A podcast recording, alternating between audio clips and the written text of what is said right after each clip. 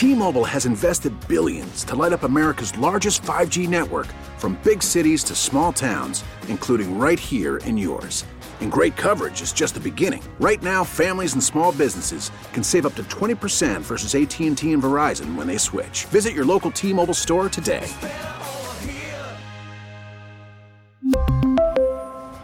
Plan savings with 3 lines of T-Mobile Essentials versus comparable available plans. Plan features and taxes and fees may vary. Born and raised a Bronco fan for 43 years, I have hated the Raiders. On Sunday, I for the first time in my life wanted them to win. They couldn't deliver, blowing a 13 point lead in the final game in Oakland Coliseum. And just when you felt bad for Raiders fans, they gave a big FU to their players, booing them off the field, saying FU to Derek Carr, throwing things on the field. There were even arrests. Raiders fans, good freaking riddance. Tough day in the Bay Area for football fans.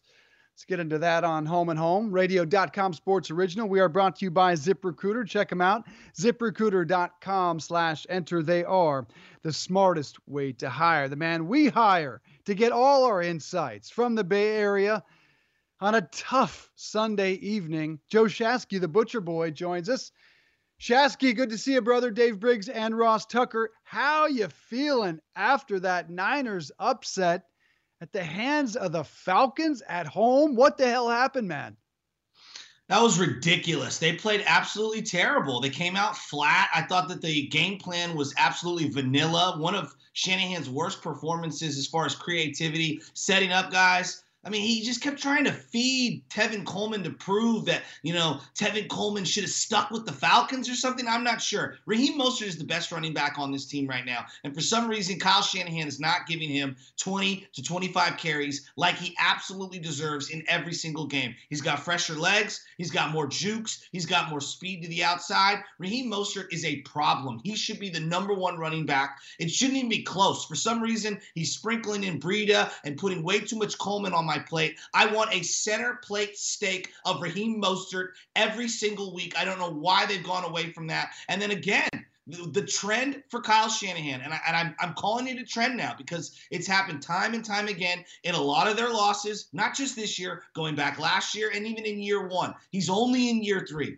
but he has a problem with clock management. When Julio Jones caught a pass in the final minute, they were marching down about the 25 yard line. They had three full timeouts left. There was about a minute and six seconds left. I'm screaming from the stands call a timeout. Your defense is gassed. They're gonna score a touchdown. Leave enough time on the clock so that your offense can can have some time to march down the field and kick a game-winning field goal. And uh, they didn't. And 30 seconds goes off the clock. Matt Ryan hits Julio again. They get all the way down to about the five yard line. And with five seconds left, Kyle Shanahan calls timeout and allows Atlanta to regroup and, and get themselves together. It's just this is a trend for Kyle Shanahan. He's throwing the ball in situations where he should run it late in games to close out, and he doesn't understand when and where to use his timeouts. This is really, really driving me crazy at this point.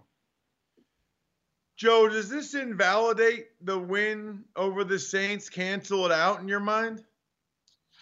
You know, it's funny that you say that. I, they clinched the playoffs for the first time since 2013 yesterday. This should be a day of celebration. And instead, I'm livid. I'm, I'm really livid because this is not the exact same team that started off the season on such a tear. They're missing five starters on defense. No Jaquiski Tartt, no Sherman, uh, no Kwon Alexander. He's gone for the year. No DJ Jones. He's gone for the year. And Dee Ford, who you traded a second round draft pick and gave a ton of money to, I don't know if he's ever coming back this year. So I am worried. I'm. It's situation critical, as Andre Nickatina, a great Bay Area rapper, once said. It is situation critical right now. They have a slugfest awaiting them, Week 17. If you lose that game, you are going to play what Dallas, the Philadelphia Eagles one of those teams can beat you. I'm sorry, you're, you're at home. I saw a seven and nine uh, uh, Seattle team whip up on a damn good New Orleans team almost a decade ago in the the beast mode run that we all remember. Anything can happen in the playoffs in a one game scenario. Both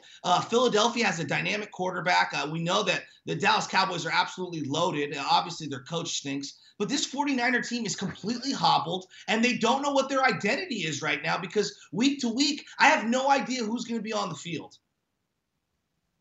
So, as you mentioned, barring a week 17 win in Seattle, your team with 11 and 3 right now could go on the road to start the playoffs. I'm a proponent of reseeding. I don't think a team that good with 11 and I'm guessing 12 wins, they'll beat the Rams next weekend, should have to start the playoffs on the road. Do you like the current situation, or do you think reseeding ought to be considered?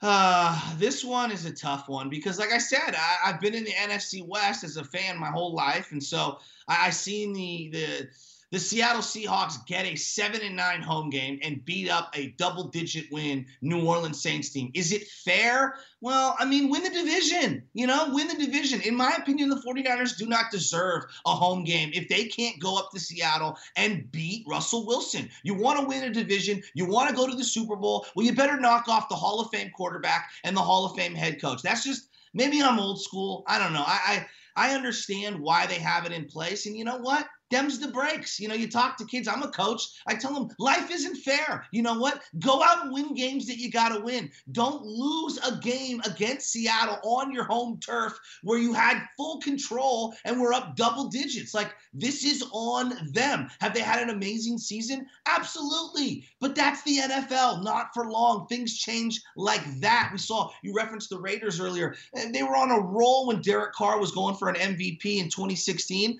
and, and then he breaks his leg. And that team did not deserve to host a playoff game because they fell short. They would go to the Texans and get smoked in a playoff game, and they've never been the same since. So, unfortunately, life isn't fair. I don't think the NFL should be fair. I'm not out here to give brownie points. Win the division, get a home game. I don't think it's that hard.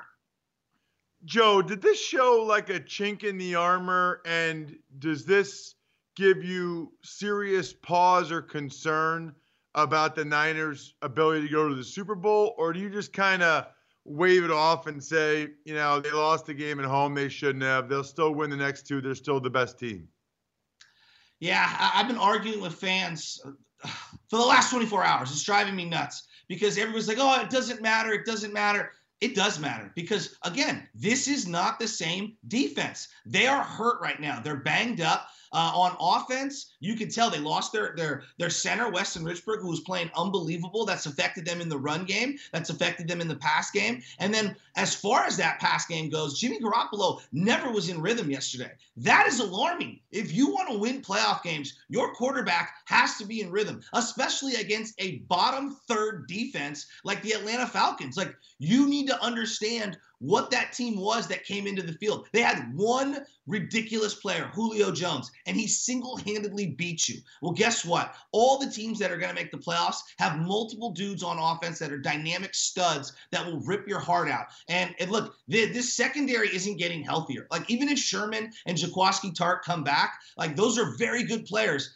but you don't get healthier as the season goes on. I mean, like you broke a rib. You, you know this, Ross Tucker. I mean, you break a rib, you're not healthy for weeks. You can't even lift your arm, and you're going to go out and play the violent sport of uh, of the NFL. Like, get out of here. And then Richard Sherman is hobbling around. I love Richard Sherman, but a hamstring could pop at any moment. You got uh, a young man Moseley on one side and another guy Witherspoon on the other. They're so young and they're so raw, and this secondary uh, is getting exposed. And then simultaneously, this pass rush isn't as deep as it was just five weeks ago. No Dee Ford is humongous. No DJ Jones up the middle clogging things. That guy is a freak. He's gigantic. DeForest Buckner's been on a milk carton for about four weeks, and, and, Nick Bosa is playing more snaps right now than he has at any point in his life. I mean, let's not remember, forget this guy only played three or four games at Ohio State. He's hit the rookie wall, and he's still an absolute stud. I mean, he's making plays. It's just he can't finish plays right now because there's not a lot of help on that defense uh,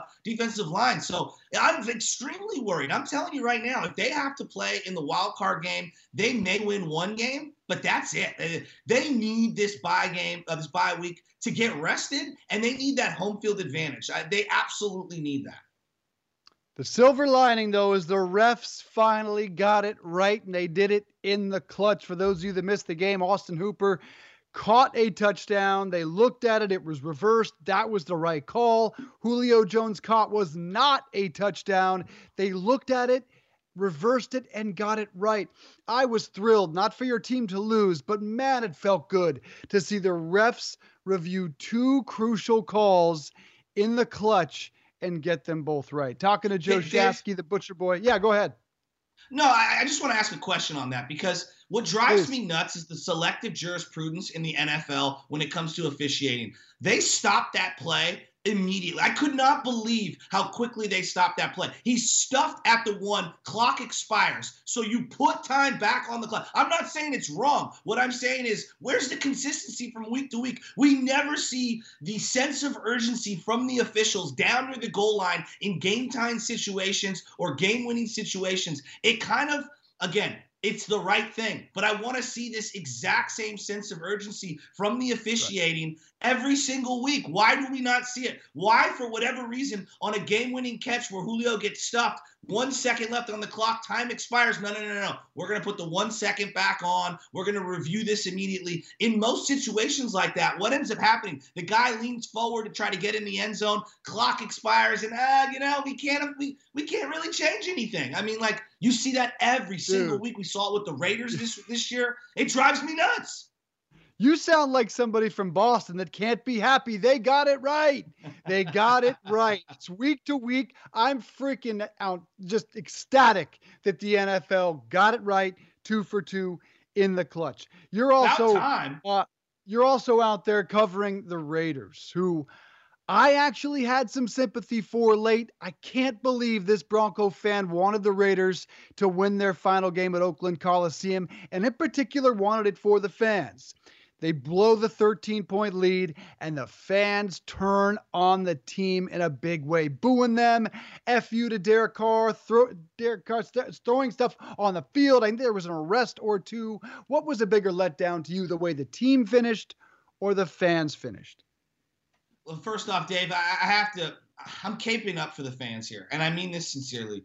This is on Mark Davis, one of the worst owners in the history of sports. This dude has been collecting a welfare check from the NFL and begging municipalities to fund his private organization. I'm sorry. I am I'm so against public money being used for private finance. This drives me absolutely nuts. This dude had his hand out demanding that the city of Oakland and the county of Alameda give him a stadium, give him land, you know, free of the like free of, of everything. Could you imagine Joe's liquor store on the corner saying, Hey, you know what? I'd like roof improvements. I'd like to buy my next door neighbor's building at one tenth the cost. You, the city of Oakland, should be paying for that. Because that's essentially what Mark Davis has done to the city of Oakland. He's had a middle finger to the fans for 20 years. He's one of the worst owners in the history of the game. He has no liquid assets whatsoever. He's knee deep in financial debt, and that's why he's whoring himself out to go to Las Vegas. Good riddance. Don't let the door hit you on the way out. And as far as the fan behavior, no one's condoning throwing some stuff out onto the field. I mean, those guys, that's one out of so many fans that are out there. That guy's an idiot or that person is an idiot. Clearly, I'm just saying this organization has kicked its fan base in the nuts time and time and time again. I don't blame Oakland fans. I don't blame Raider fans. I blame Mark Davis. I'm telling you, look at that. In, in about five years, when Jerry Jones decides he wants to sell the, the, the, uh, the Raiders to some giant investor and they finally boot Mark Davis, it's going to happen. Believe me, it's going to happen. We're going to all look back in this and say, Mark Davis got completely hoodwinked by Jerry Jones, who wanted to have a team in Vegas and wanted to uh, have basically some sort of a weekend travel party whenever his team decided to play the Oakland Raiders every eight years on the road. Because it's an absolute joke. It's a travesty that Mark Davis was allowed to have control of this NFL team, try to go to Southern California, rejected, and then got a free handout by the city of Las Vegas where they're paying uh, a billion dollars for a stadium that he doesn't even really really want because he's a greedy, ungrateful jerk who doesn't deserve his team. I'm telling you, worst owner in professional sports, hands down. The city of Oakland gets a bad rap. I feel so bad for the Oakland Raider fans. And Mark Davis, honest to God, don't ever come back to the Bay Area. We don't want you here. Go to the PF Chang's in Las Vegas. We don't ever want to see you again. Uh, I like PF Chang's, by the way. I like the lettuce wrap. They're they're delicious. Uh, Joe, what's the deal though? And by the way, I, I, felt awful for Raiders fans. I think they're generally awesome, diehard, loyal. I cannot believe they blew that game. But what's your read or take on some of the Raiders fans evidently swearing and saying F you to Derek Carr? I didn't really understand that. I saw other players going around and yeah. high fiving fans. I, that seemed a little extreme. Am I missing something? Is there more to the story with swearing yeah. and booing Derek Carr off the field? The Derek Carr conundrum reminds me so much of Alex Smith, where he was with the, the San Francisco 49ers before the lockout, before Jim Harbaugh came in. Raider fans have just had enough of him. I mean, Derek Carr's a nice guy. Here's the problem Derek Carr is in the middle of a gigantic separation between the fan base. You have half the fan, or more than half the fan base, saying, once they go to Las Vegas, I'm never going to root for them again. Then you got a bunch of people saying, well, if you're not riding with the team, you're not a diehard. I'm going to follow them no matter where they go. And I think Derek Carr fell right into the middle of this. He already said he bought a house. He's going to live right next to Jon Gruden. He's been kind of all about the Las Vegas move. And that's not a knock on Derek. What else is he supposed to say? But I think his play on the field has been so up and down, and he's just left so much to be desired. He, unfortunately, on the field is the face of all the dysfunction that Mark Davis represents. And the fans needed to take it out on somebody because you know why? That weasel and that coward Mark Davis wouldn't stand at the 50 yard line because that entire stadium would boo him right back to Las Vegas. I'm, I'm dead serious on this.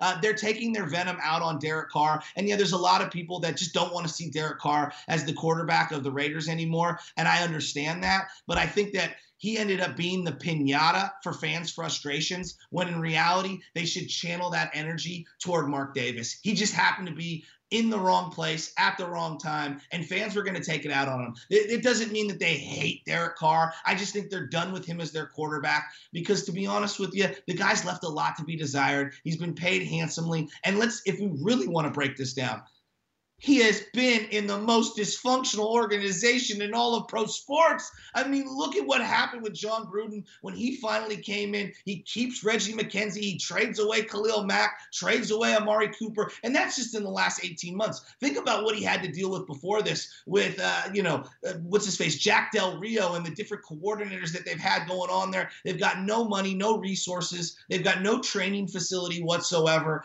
Again, this all falls at the lap of Mark Davis. The guy has been collecting welfare checks from the NFL revenue sharing system for way too long. He does not deserve to be an NFL owner. And the fans took it out on Derek Carr because he happened to be on the field at the end of the game when everybody's liquored up and frustrated, and the team lost in another heartbreaking fashion. And unfortunately, that was kind of the metaphor of the last 20 some odd years since returning to Oakland. We're going to rip your heart out at the end and show you how truly dysfunctional we are on our way to our next location, Las Vegas. So sad. These love letters to Mark Davis brought to you by Joe Shasky. 95 7 the game in the Bay Area. Butcher Boy, you are the best. We appreciate your insights and really subtle opinions about the Las Vegas Raiders. Hey, Dave, one last thing. The biggest story in Bay Area right now is Madison Bumgarner leaving to go to an NL West division opponent, the Arizona Diamondbacks. He's not going to the Braves. He's not going to the Yankees, the Red Sox. He's going to the upstart, like Arizona Diamondbacks. Are you kidding me? Yeah, I was I was very surprised. I was disappointed. I wanted to see him go to the Angels. I want to see Mike Trout relevant. I want to see someone help Mike Trout be relevant. That's not going to happen, bro. So that was a bummer for me. An interesting trade with Corey Kluber and the Indians too. I think they could have gotten a lot more Indians fans can be just Cleveland sports fans. That's just a bummer of a city. Butcher boy, good to see you, my friend. Merry Christmas to you guys. If I don't talk to you, Dave, you're the best. And Ross Tucker, we love you here at 95.7 The Game.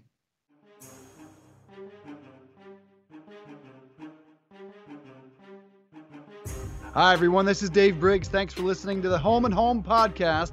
Remember, you can watch or listen live every day exclusively on the radio.com app or on the web at radio.com slash home.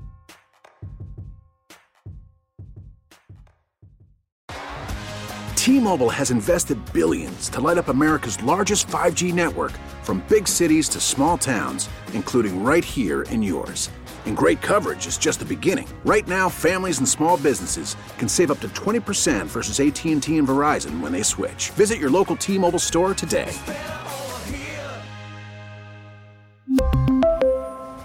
Plan savings with three lines of T Mobile Essentials versus comparable available plans. Plan features and taxes and fees may vary.